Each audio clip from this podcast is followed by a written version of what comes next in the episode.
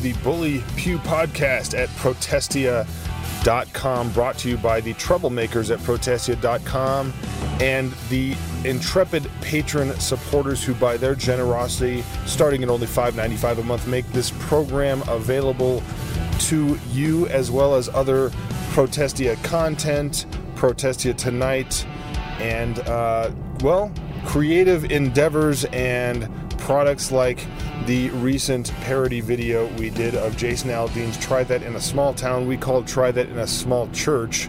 Head over to Protestia's YouTube channel or Twitter to see that video. Share it with your friends. Basically, we're uh, taking a a, a, cheeky stab at the shenanigans that mega churches engage in, really on a on a on an ongoing basis, but made especially clear in the summertime when they do their movie series and they try to um, basically attach themselves to the popularity of Hollywood's latest movies and remind everybody that no, no, no, we're cool too. We're cool too. Come to our church. We're cool. I mean, we're, we're with it. We know what's going on. You know, Jesus Jesus isn't some um, you know like fuddy duddy old you know dusty book kind of uh, kind of thing. It's it's it's with it. It's hip. We know. Um, we we know what's up. That's uh, that's what they tend to do during during the summer, and so we took the opportunity to make fun of the absurdity that is uh, those kind of things. Anyway, to get back to get back to the program, this is a program where well, I just talk about kind of what's going on in the the larger Christian conversation from a pew sitting perspective, the, the perspective of the pew rather than the pulpit. Um, as many of you know, Protestia is while we do have pastors that do work with us and uh, all sorts of things behind the scenes, the the figureheads of the ministry at this point are none other than uh, pew sitting Christians, um, just your regular, I guess, your average Joe believers like myself and a few of the other um, gentlemen that write most of the content, provide most of the content, and this this podcast is kind of an expression of that, in that we just uh, talk about kind of what's going on um, out there in more of a free form uh, format because I'm driving around in a car. So I don't have uh, research materials and PowerPoints and things like that lined up. I stole this format, of course, as many of you know, from Seth Dunn of the Christian Commute who um, sort of pioneered, and I don't know if he originated this or not, but uh, as far as I'm concerned, he did because I hadn't seen it before. This idea of driving around in your car and recording a podcast while you were driving. Um, I've seen the picture from the Christian Commute famously of the steering wheel of a Honda something or other with a bunch of sticky notes on it where I guess he puts down the scripture that he's going to go through, um, any questions that he gets um, for in in his email to answer. I'm not doing that. I'm just driving. There's no there's no sticky notes on the wheel of my vehicle right now, and yet there's always something kind of um, running around in my mind that I wanted to discuss. In this case, it's I wanted to talk a little bit about um, discernment in in relationship to logic and and just being able to think correctly because there's there's kind of two components to that that wind up with believers, professing believers, um, uh, discerning things in error or coming to false conclusions or false understanding understandings of things. There, there's kind of two components. There's what is the truth about a subject, what is the content of the truth about a subject, and then the second part is what are the what is the methodology or what is the framework by which we come to that truth by by which we understand it as true versus what isn't true? And the the techniques and the the methodology and the framework by which we are able to um, to work through uh, challenging things and get to the truth that's lying underneath. Um, that that's the other important part. Um, lar- broadly speaking, we would we would say this is epistemology. That's that's the uh, the study of truth itself, and how do we know what is true versus what is false. That's the the second part because it's not so much, especially in a lot of the conversations that happen these days online. It's not so much um, an overt disagreement over what is true. I mean, there is a disagreement, no doubt, uh, with a lot of um, you know false teachers and false teaching that is out there, there is, um, without exception, underlying false belief. But very often, that's not. It's not just thrown out there in the open to say, "Here's what I believe uh, about this that's false about the Scripture." It is. It's a process of obfuscating it and making it murky and unclear and many techniques come into play when false teachers, false brethren are doing this this kind of a thing. Um, I don't know if any of you have, have asked yourself, but you should. Why in in in Paul's letter to the Romans, I believe it's Romans 16, 17 through 18, when he he basically this this is what we call the, the mark and avoid passage. Paul says, you know, um, that that I beseech you to uh, uh, mark mark those who cause division. They cause division by teaching what is contrary to to what you've been given as the truth. Um, but did you ever stop to wonder why Paul um, instructed the Romans to mark people?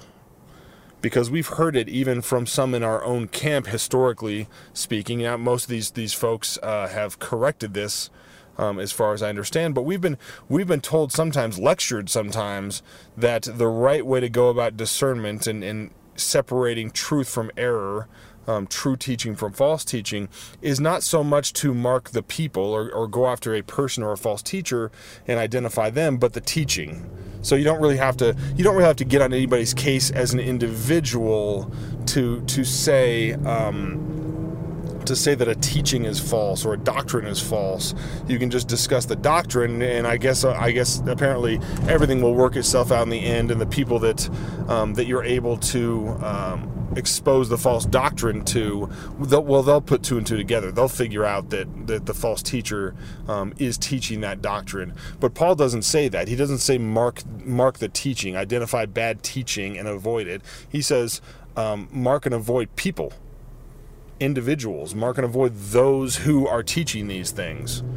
Um, if they're they're they're teaching things that are contrary to the to the truth of God's word, um, you're to mark them. Now, why does He do this? Well, because this human nature, human nature uh, pushes us to um, be tribal. We identify with people. We identify with people uh, more than we identify with with um, abstract teachings. Of course, I say abstract only because the teaching can theoretically stand apart from the people teaching it. Right? It's not. It's not. It, it's not that once somebody um, comes up with a teaching, it somehow belongs to them and can't be taught by anybody else. The teaching does stand on its own um, in terms of its abstraction, and yet we're told to mark the people because false teaching, teaching co- contrary to God's word, is a it, it has a source it has a source that, that's that's um, that's more um, more fundamental and natural than the, the the teaching itself, and that source is, is sinful nature. That source is is the fallen nature of the teacher who is willing to propagate the false teaching. And when when you find a false a, a false teacher bringing a doctrine contrary to what you've been taught, um, they are virtually guaranteed to continue to bring more false teaching. And this is a this is a product or, or, or a, an expression of the difference between regeneration and still being lost and dead in trespasses and sin. Um, it, it is a, it is a an, an, ontological change when somebody is a new creation when they're truly born again and now indwelt by the Holy Spirit um, and equipped being being you know um, progressively equipped for good works there's a change and so when when somebody unrepentantly continues to teach something that is contrary to God's word um, you can expect I mean, virtually guarantee this person will continue to teach false things. They, in their own creativity, because they're not worshiping God, they're worshiping something they might call God. They might call it Jesus, but it, it isn't the Jesus of the Bible. Um, this is a this is a, a God, an idol of their own creation. Um, you know, they're worshiping the creation rather than, than the Creator, and in their their lostness and and exercising creativity as someone made in the image of God, they will continue to create new false teachings, new novel ways to try to um, trip people up, to try to um, both um, lead others into the the the lost way that they're going, uh, but also to convince themselves that they're right.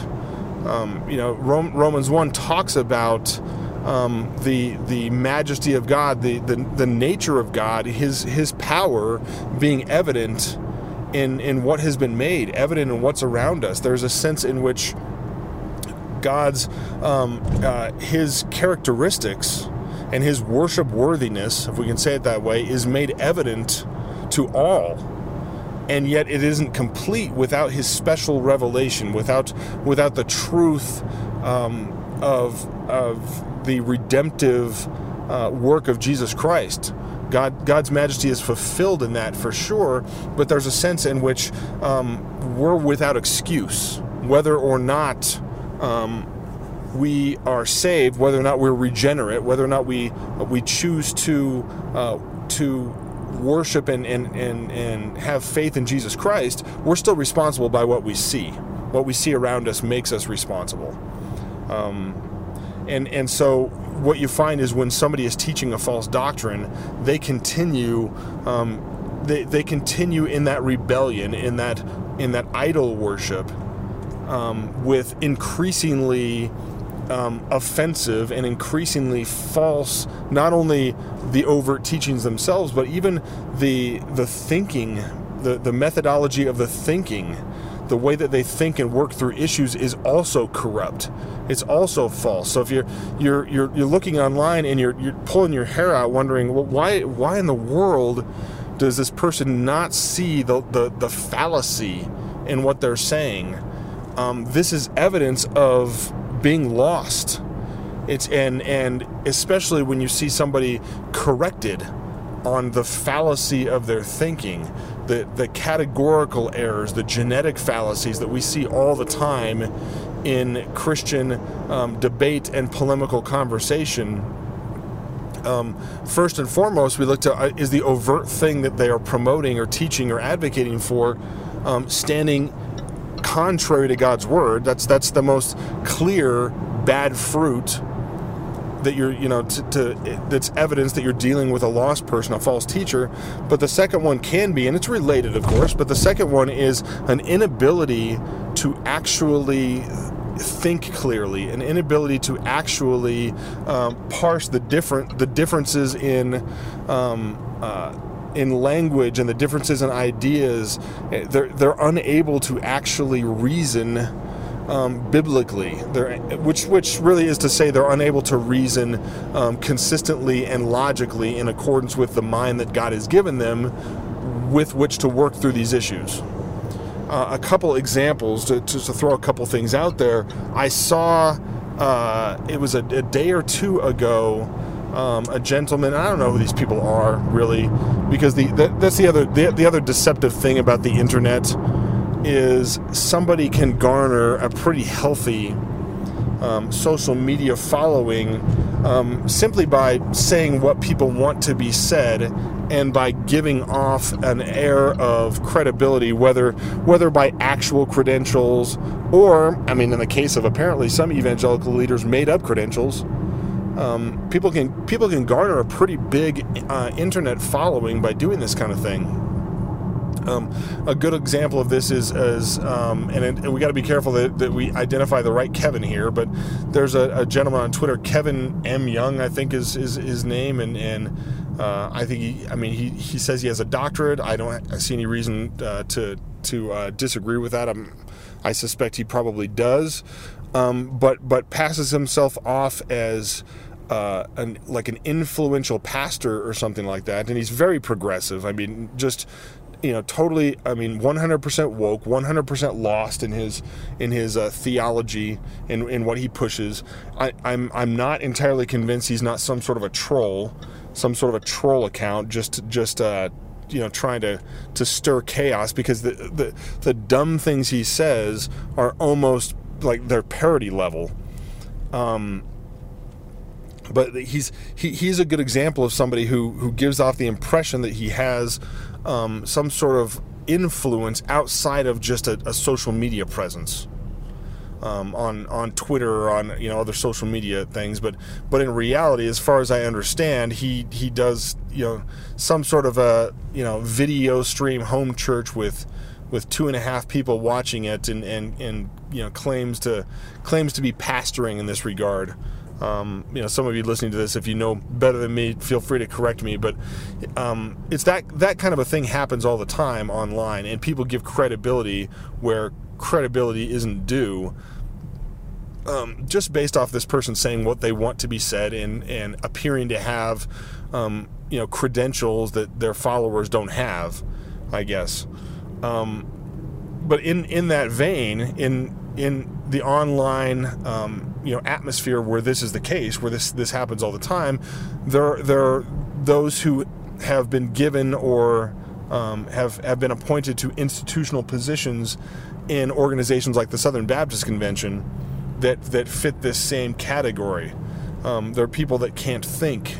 There are people that when when they they say things and express things, um, they are emotionally driven they they don't actually stand up to logical scrutiny, and it, it's evidence when you see these things online. It's it's evidence that most likely, I mean, we can't we can't guarantee, we don't know for sure, but most likely there is much more uh, radically unbiblical belief and doctrine underneath that. And what you're seeing on social media is merely um, what they think they can uh, get away with in the conversation without totally exposing themselves and slowly move the, the Overton window to the left.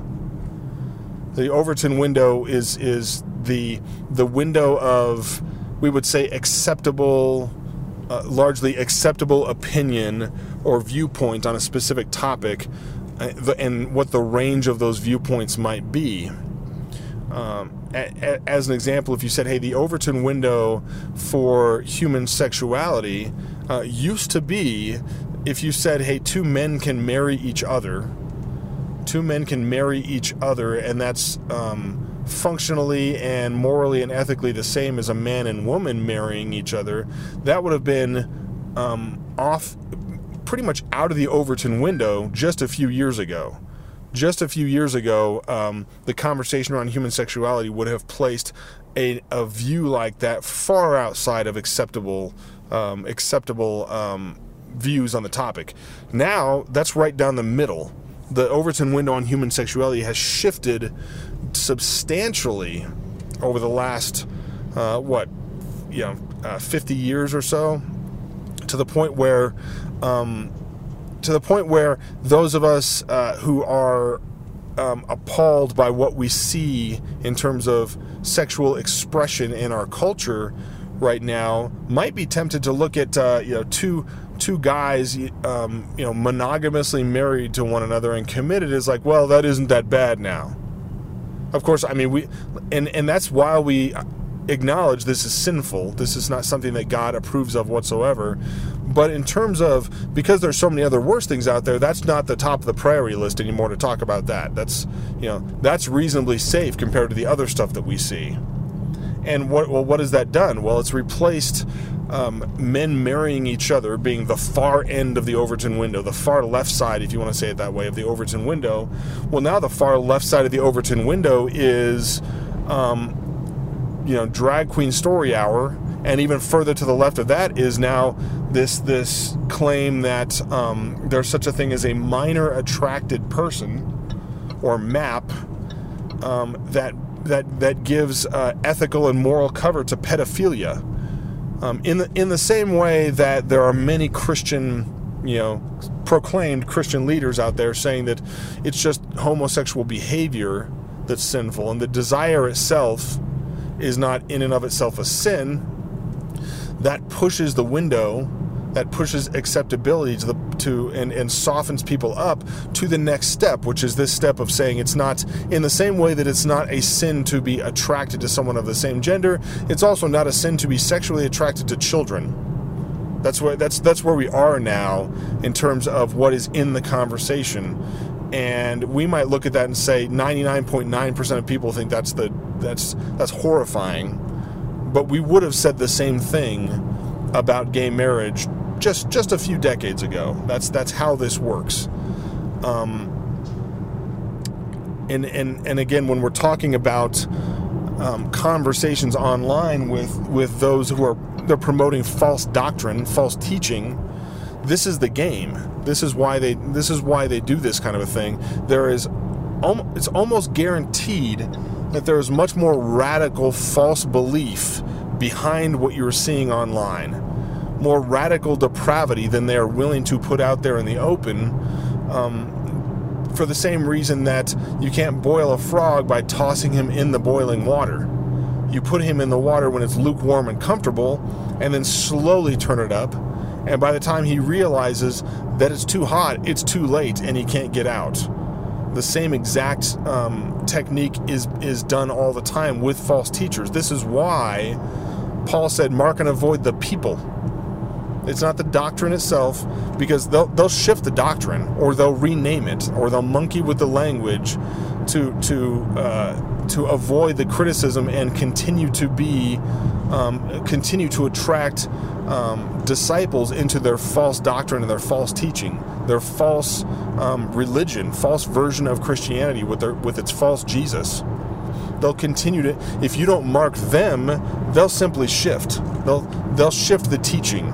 So you'll say, "Hey, you're you're teaching a false doctrine here. This is a false doctrine. I've now identified it's a false doctrine," and that teacher will simply. Um, they'll simply back up to a more safe rhetorical position. Um, this is sometimes referred to as the Motte and Bailey strategy. The Motte and Bailey strategy of um, of, of you know cultural engagement, if you want to say it that way, where the person will um, will rhetorically uh, come out with a, a, fairly radical statement or a very fairly radical position, and then when challenged on it, they retreat they retreat back to uh, the, the, the, the safe place and defend the safe place instead of defending the the uh, the more radical version of the statement. And in doing so, you do this often enough, and you wear people down. You open them up. You open them up to, uh, you know, saying something like, "Oh, two men getting married is not that big of a deal. We got pedophilia to deal with." This is this is how how uh, um, Christian moral and ethical acceptability gets whittled down. Um, a, a, a, good example of this kind of just just bad thinking, if you want to say it that way, is is made. A good example of this is the the loose and open and totally subjective use of uh, the second great commandment to love your neighbor. It's always it is used as a bait and switch I mean, aside from the, the rank emotional manipulation that that leftist evangelicals engage in with loving with claims to to love love your neighbor, um, the bait and switch goes something like this. They'll say um, the, they will first define um, loving your neighbor in the progressive way that they want. It'll be something, you know, a, a good example of this is like like mask wearing, for instance, which you guys know that I, I, think is has nothing to do with health. It never really did. Um, there was never any science to back back up mask wearing as something that made any difference whatsoever with respiratory viruses. Um, and and yet and and we saw it. I mean, you know, the, if if you looked closely, the scientists who were promoting it admitted it it was one second later, it was like, yeah, we know this doesn't do anything. We've always known it doesn't do anything. And two seconds later, well, you should wear it. Um, even Fauci's saying you should wear it um, just as a symbol to show people you care. He admitted early on that it was just a symbol. It was a symbol to to indicate your willingness to comply. And um, but but but an, uh, an evangelical leftist will say, well, hey, neighbor love, in in my view, neighbor love uh, is not about objectively loving them according to the the judicial standard of the Word of God, and and treating them as you would like to be treated and, and really the biblical concept of loving your neighbor. Neighbor love is about making sure that um, they're comfortable and they feel the right way and they're affirmed and and and valued and validated Um, we're going to say that that's neighbor love.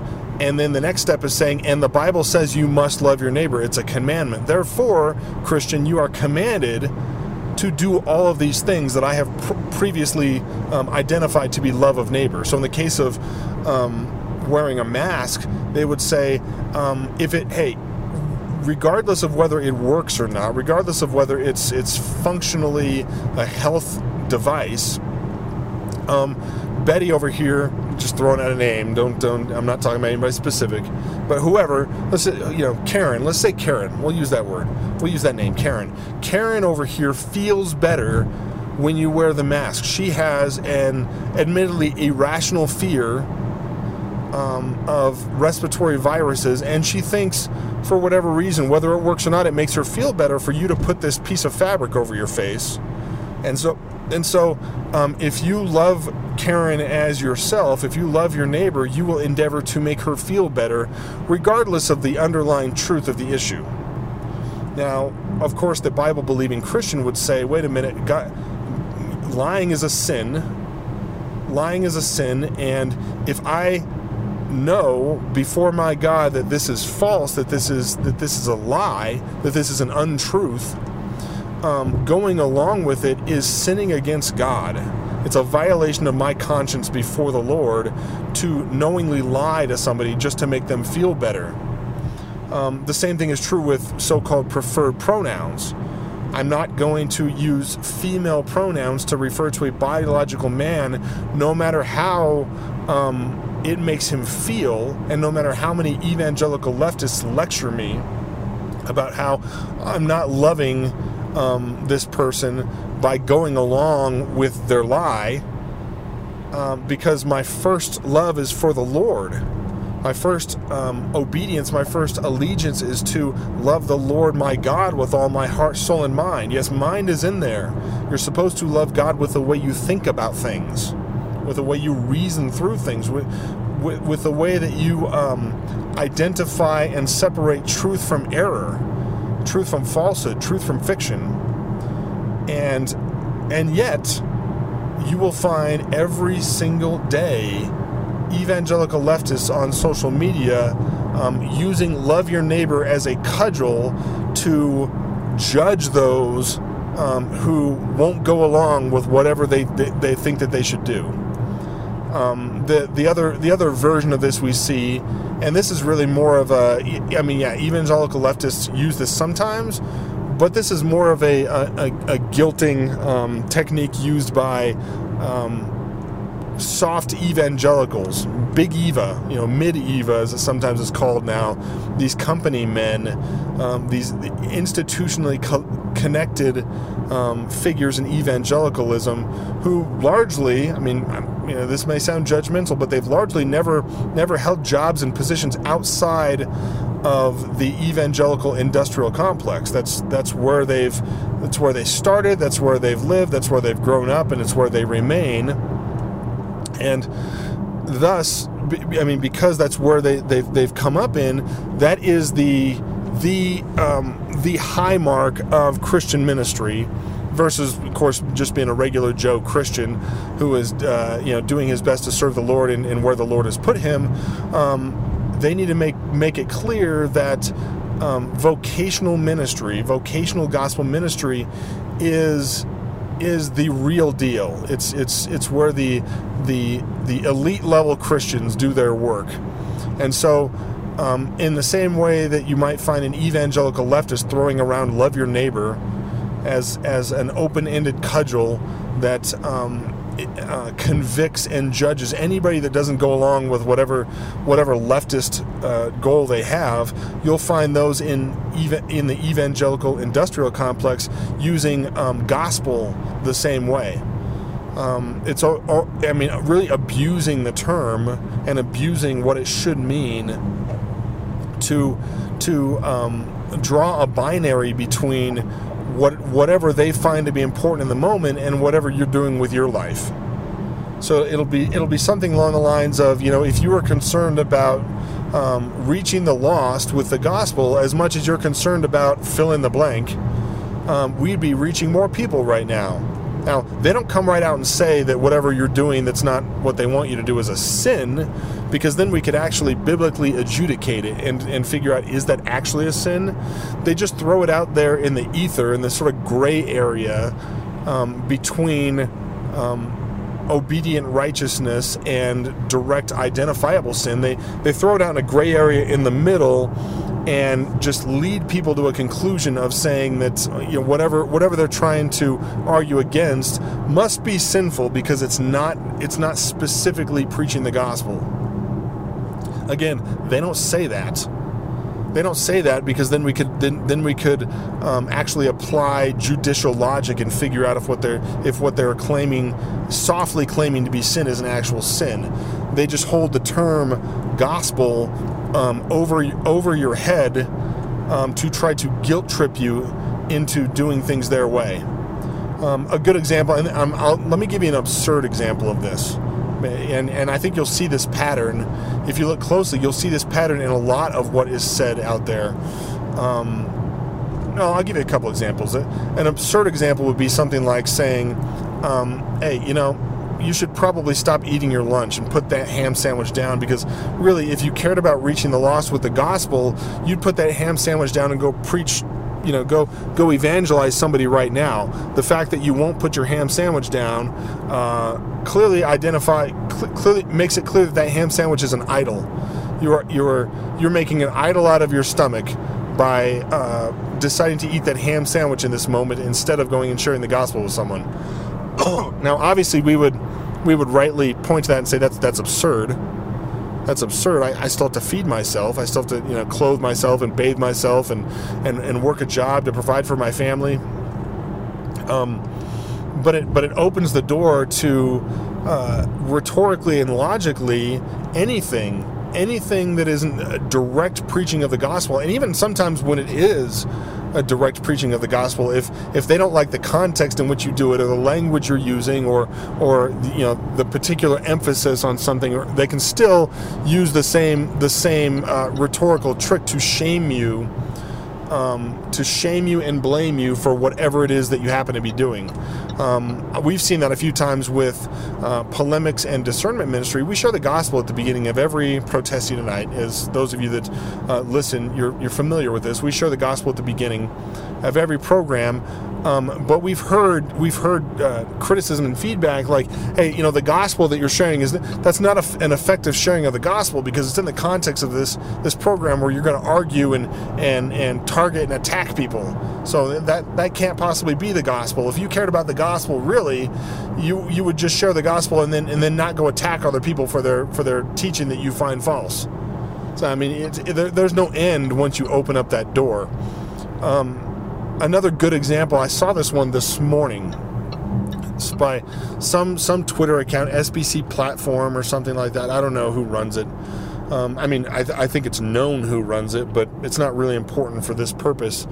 Um, in reference to the identification of Jonathan Howe, who's the new interim president of the Southern Baptist Convention Executive Committee, um, it, it was revealed that hey they they're he and his wife are members of a church that also is a partnering church with the Cooperative Baptist Fellowship, which is a is a progressive, egalitarian, leftist, transgender affirming uh, you know, Baptist, quote unquote, Baptist cooperation. The, the church that our new EC interim president is a member of also partners with the Cooperative Baptist Fellowship. Oh, and by the way, his wife uh, holds a pastoral position. I mean, by their own words, a pastoral position at their church. Uh, so the fact that this was identified, this SBC platform uh, Twitter account just tweeted out if you have to attack somebody's wife uh, that shows like where your heart is. You know, if you have to attack somebody's wife to make your point, you have to show, show that shows where your heart is. This is this this, this is the same um, uh, generalized, non-specific guilt trip, judgmental judgmentalism that it, that is used when people play the gospel card. The same, like we're not going to identify any people here we're not going to identify a specific sin. We're just going to categorize uh, whatever has been said that's critical of this person as an attack. as an attack. Oh, and by the way, attacking people, especially people's wives, I'll, I'll explain that in a second, especially people's wives, is automatically unbiblical because it's attacking. It's attacking. Now, never mind that the Bible actually instructs this behavior. The Word of God actually talks about being discerning, practicing your discernment, constant practice, separating uh, truth from error, um, bringing things done in darkness out to the light. These are all biblical concepts. Um, n- instead, the statement is, "Well, you you should feel bad because you did something we didn't like." Now, we don't have a Bible verse to actually point to and say, "Here's here's where you sinned." We're just going to generalize it and emotionalize it and try to trigger people's emotions rather than their minds that's the process that happens. Of course, they said um, they talked about well, you know, you, you, it wasn't just attacking Jonathan Howe, it was attacking attacking his wife. If you have to attack somebody's wife, now why are they saying it this way? Well, because because they're feminists and they're egalitarians, and they still think that there's hay to be made on um, promoting. Uh, feminism within evangelical culture. So Jonathan Howe's wife is she's off limits um, because she's a woman. Now, of course, we see immediately the logical fallacy that this actually is because in the same breath, they'll, they'll say something you, like, "You're not supposed to attack somebody's wife." Um, you know, that's that's worse. She she is uh, more protection worthy and off limits for criticism simply because she's a woman, which I mean that that's critical theory right? That's that's um, uh, not applying um, equal weights and measures. That's applying partiality based off of somebody's gender, of course. Um, but in the same breath, they say something like that. They'll also say, "Oh, oh, and, and, and women are just as capable of doing everything men should do, and men can do, and and th- there's not male nor female before you know we're all one in Jesus Christ, and so uh, you know men and women are basically functionally identical until until we can use that to push our political agenda. And then all of a sudden, um, she's off limits and she's fragile and she can't be criticized. And, and you're really you you you men who are pointing this out are really being meanie pants and you're you're pretty much abusing women by pointing out uh, the facts about uh, their church and about who they cooperate with and her her uh, ministerial position. So that that that's how this technique works. But you can see just in, even in that small example, the corruption of thinking. It's one of two things and and, and pos- quite possibly both. It's a corruption of logic a corruption of the mental faculties we use um, in discerning and actually separating truth from fiction. There's a corruption there but there's also a corrupt motive in in the the, the fact that they whoever posted this probably knows that it is a a specious argument, an illogical argument, a manipulation, an emotional manipulation. They they likely know that that's what it is, and they put it out there anyway. They put it out there anyway because they think that people that read it are too stupid to to not set their emotions aside. They're too stupid to navigate with the, their brains, logically speaking, and they'll just give in to their emotions and be like, "Yeah, that's right. It is bad to attack somebody's wife." Therefore, whoever pointed this out is is they're meanie pants or bad guys. That's what they that's what they expect, and they really don't care. They don't care if you actually have, um, if they've actually made a good, solid, logical point that has transmitted truth from them to their readers. They don't care about that. It's just about the agenda. So if they can forward the agenda by by telling you something true, they will. If they can forward the agenda by telling you something false, they will the agenda is an undermining of the Word of God. It always is. The agenda is opposition to God's immutable, immovable standard as as revealed um, by Him in the in the Bible. That's what it's always about. So um, I hope this discussion about um, these things and, and really just just can can help you a little bit and in terms of your discernment to to remember that it's not just about figuring out um, necessarily overt true from false doctrine, but it's also about figuring out how to think about it, how to work through it, how to identify when somebody is promoting or saying something that doesn't accord with the logical faculties God has given us, when, when it is corrupt in its logic, corrupt in its thinking.